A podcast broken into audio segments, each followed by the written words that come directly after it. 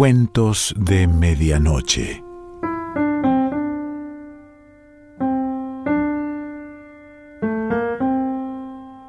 El cuento de hoy se titula El racista y pertenece a Isaac Asimov.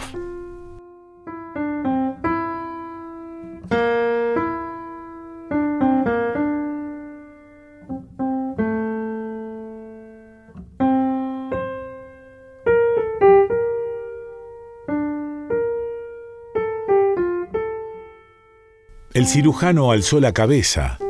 Su rostro era inexpresivo. ¿Está preparado? preguntó.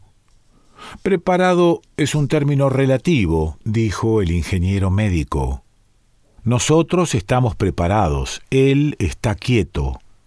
Bueno, siempre lo están. Al fin y al cabo se trata de una operación importante. Importante o no, el paciente debe estar agradecido ha sido elegido entre una enorme cantidad de candidatos y francamente no creo que... No lo diga, interrumpió el cirujano.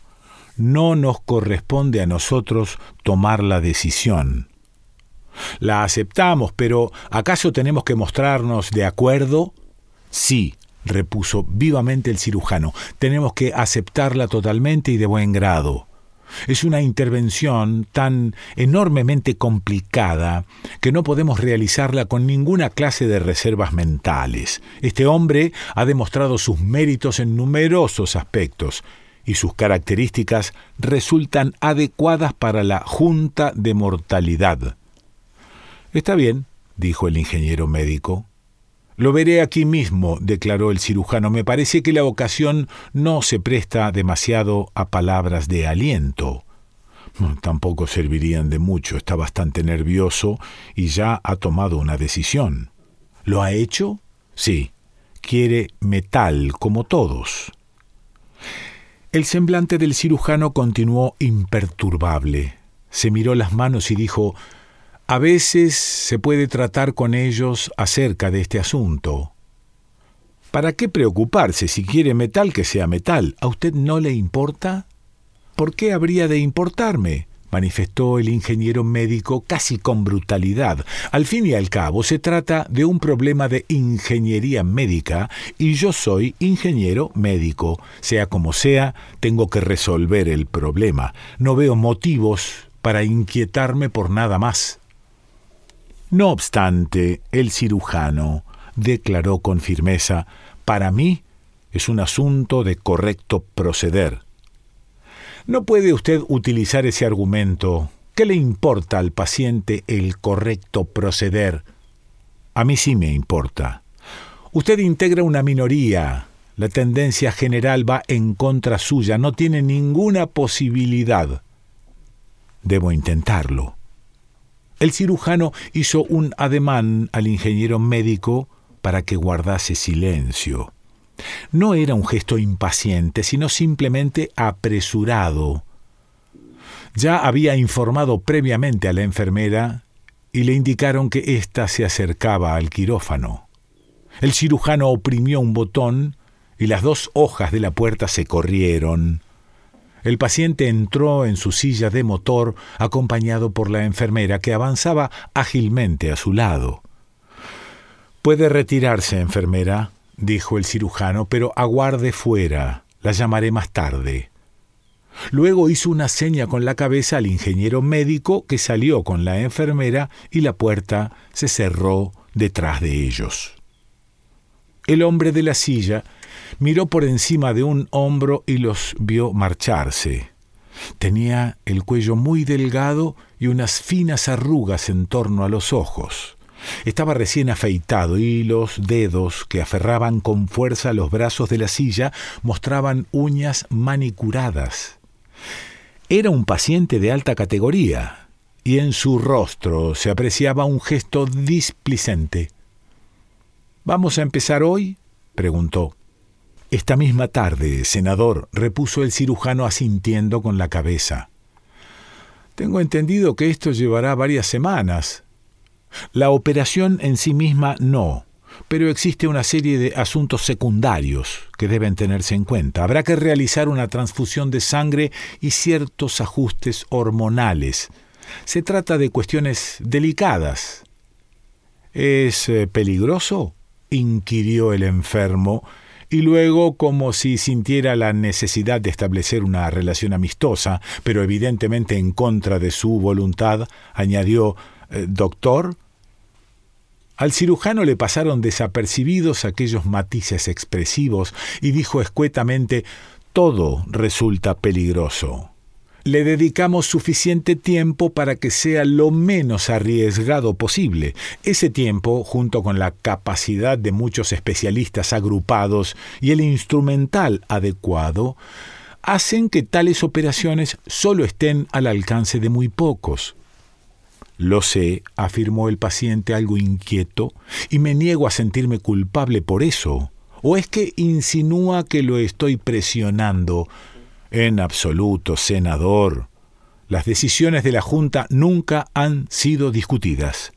Solo menciono la dificultad y complejidad de la intervención con el fin de poner de manifiesto mi deseo de llevarla a cabo del mejor modo posible. Bien, hágalo así entonces. Ese es también mi deseo. En tal caso, debo pedirle que tome una decisión es posible aplicarle un cibercorazón de una de estas dos clases, de metal o bien o de plástico, interrumpió irritado el paciente. ¿No es esa la alternativa que me ofrece, doctor? ¿Plástico barato? Yo no quiero eso. Ya he hecho mi elección y quiero que sea de metal. Pero, escúcheme, me han dicho que la elección tengo que tomarla yo solo. ¿Es cierto eso? El cirujano asintió y dijo, Cuando dos posibilidades son del mismo valor desde el punto de vista médico, la elección recae en el enfermo, aun cuando las posibilidades no sean iguales, como ocurre en este caso. Los ojos del paciente brillaron. ¿Pretende usted decirme que el corazón de plástico es superior? inquirió. Eso depende del paciente. En mi opinión, a usted no le conviene el metal y preferimos no utilizar la palabra plástico. Se trata de un cibercorazón fibroso. Por lo que a mí respecta es plástico. Senador, dijo el cirujano con infinita paciencia, el material no es plástico en el sentido ordinario de la palabra. Es un polímero, ciertamente, pero mucho más complejo que el plástico corriente. El material es una fibra proteínica compuesta, con la que se ha conseguido imitar, hasta donde ha sido posible, el tejido natural del corazón humano, el mismo que tiene usted dentro del pecho en este momento. Exactamente, y el corazón humano que tengo en el pecho ya está gastado a pesar de que no he cumplido todavía los 60 años. Yo no quiero nada parecido a esto, muchas gracias. Quiero algo mejor. Todos queremos algo mejor para usted, senador. El cibercorazón fibroso será mejor. Posee una vida potencial de varios siglos. Es totalmente antialérgico. ¿No lo es el corazón metálico acaso? Sí lo es, repuso el cirujano. El cibercorazón metálico está formado por una aleación de titanio que... Y no es cierto que no se desgasta y que es más fuerte que el plástico o la fibra o como usted quiera llamarle. El metal resulta físicamente más resistente, en efecto. Pero la fortaleza mecánica no es lo único que debe tenerse en cuenta. Dicha resistencia no es indispensable mientras el corazón esté bien protegido. Cualquier agente capaz de llegar a su corazón podrá matarlo por otras razones, aunque sea un corazón metálico. El paciente se encogió de hombros y manifestó Entonces, cuando me rompa una costilla, haré que también me la pongan de titanio. La sustitución de huesos resulta fácil. Todo el mundo puede conseguir que le hagan eso en cualquier momento. Yo seré todo lo metálico que quiera, doctor. Está usted en su derecho si así lo prefiere, Sin embargo, debo hablarle con franqueza y decirle que si bien ningún cibercorazón metálico ha fallado mecánicamente, sí han fallado algunos electrónicamente. ¿Y qué significa eso? Eso significa que todo cibercorazón posee un pulsar regulador como parte integrante de su estructura. En el caso de la variedad metálica, se trata de un mecanismo electrónico que mantiene el ritmo cardíaco. Ello implica que hay que colocar todo un equipo en miniatura que altere el ritmo del corazón de acuerdo con el estado emotivo y físico del individuo. En ocasiones esto ha fracasado y la persona ha muerto antes de que se pudiera corregir el defecto. Nunca he oído hablar de tales casos. Yo le aseguro que han ocurrido. ¿Y sucede a menudo? De ningún modo. Solo muy raras veces. Bien, entonces correré ese riesgo. ¿Y qué me dice del corazón de plástico? ¿No lleva también un pulsar regulador? En efecto, senador, pero la estructura química del cibercorazón fibroso es mucho más parecida a la del tejido cardíaco del hombre. Puede responder mejor a los estímulos iónicos y hormonales del organismo. El elemento a insertar es, en este caso, mucho más sencillo que en el del cibercorazón metálico. ¿No escapa nunca al control hormonal el corazón de plástico? Hasta ahora nunca ha ocurrido. Porque no han trabajado con él un tiempo lo bastante largo, ¿no es así? El cirujano vaciló un momento y luego respondió. Bueno, es cierto que el corazón fibroso lleva en uso menos tiempo que el metálico. ¿Lo ve usted? ¿Qué teme, doctor? ¿Que quiera convertirme en un robot?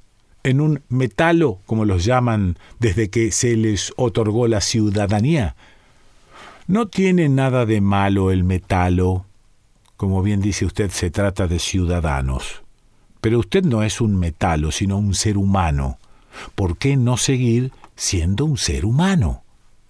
Porque deseo lo mejor. Y eso es el corazón metálico, entiéndalo bien. Perfectamente, contestó el cirujano. Se le pedirá que firme los correspondientes permisos y luego le colocaremos un corazón de metal. ¿Y quién será el cirujano que me intervenga? Me han dicho que usted es el mejor. Seré yo mismo. Haré lo posible para que el trasplante tenga éxito. Se abrió la puerta y el paciente salió en su silla acompañado por la enfermera. Luego entró el ingeniero médico, que permaneció mirando hasta que la puerta se hubo cerrado a espaldas del paciente. Entonces se volvió al cirujano y dijo Bueno, no puedo adivinar lo que ocurrió. Dígame, ¿cuál fue su decisión? El cirujano se inclinó sobre su escritorio y perforó las instrucciones finales para los registros.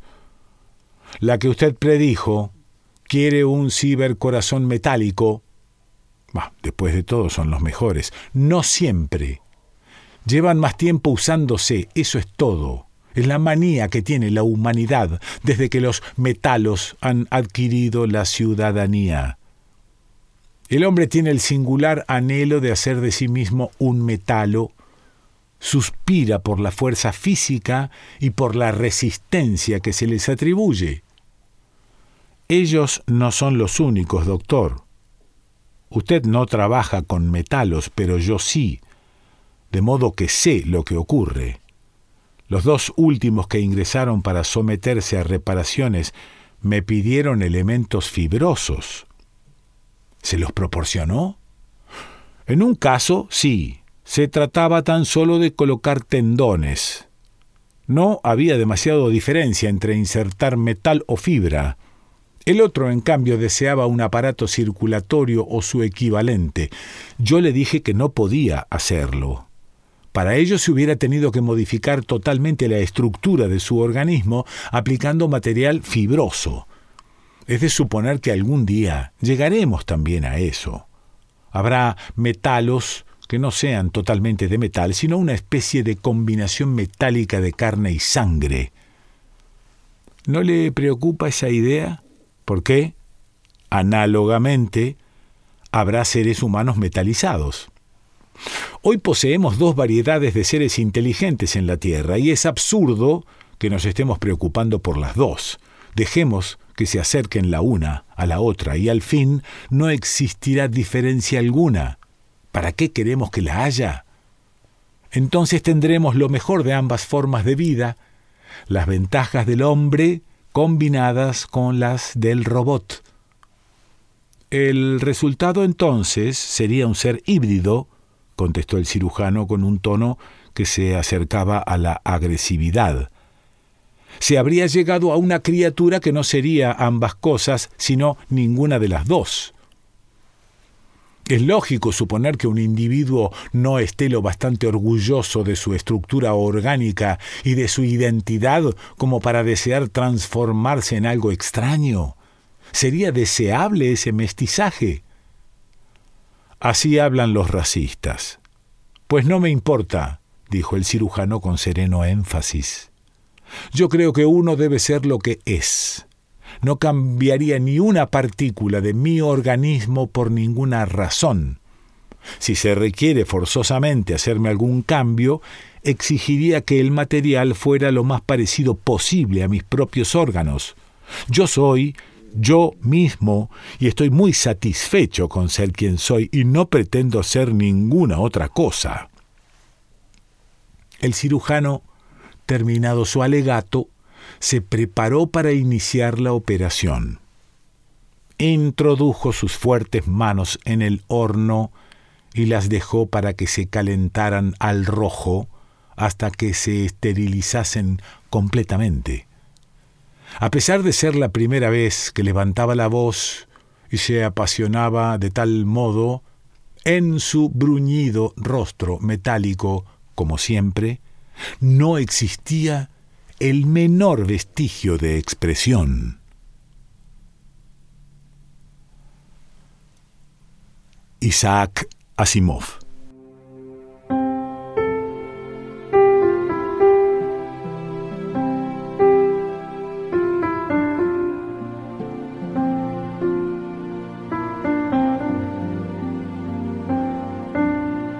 Cuentos de Medianoche.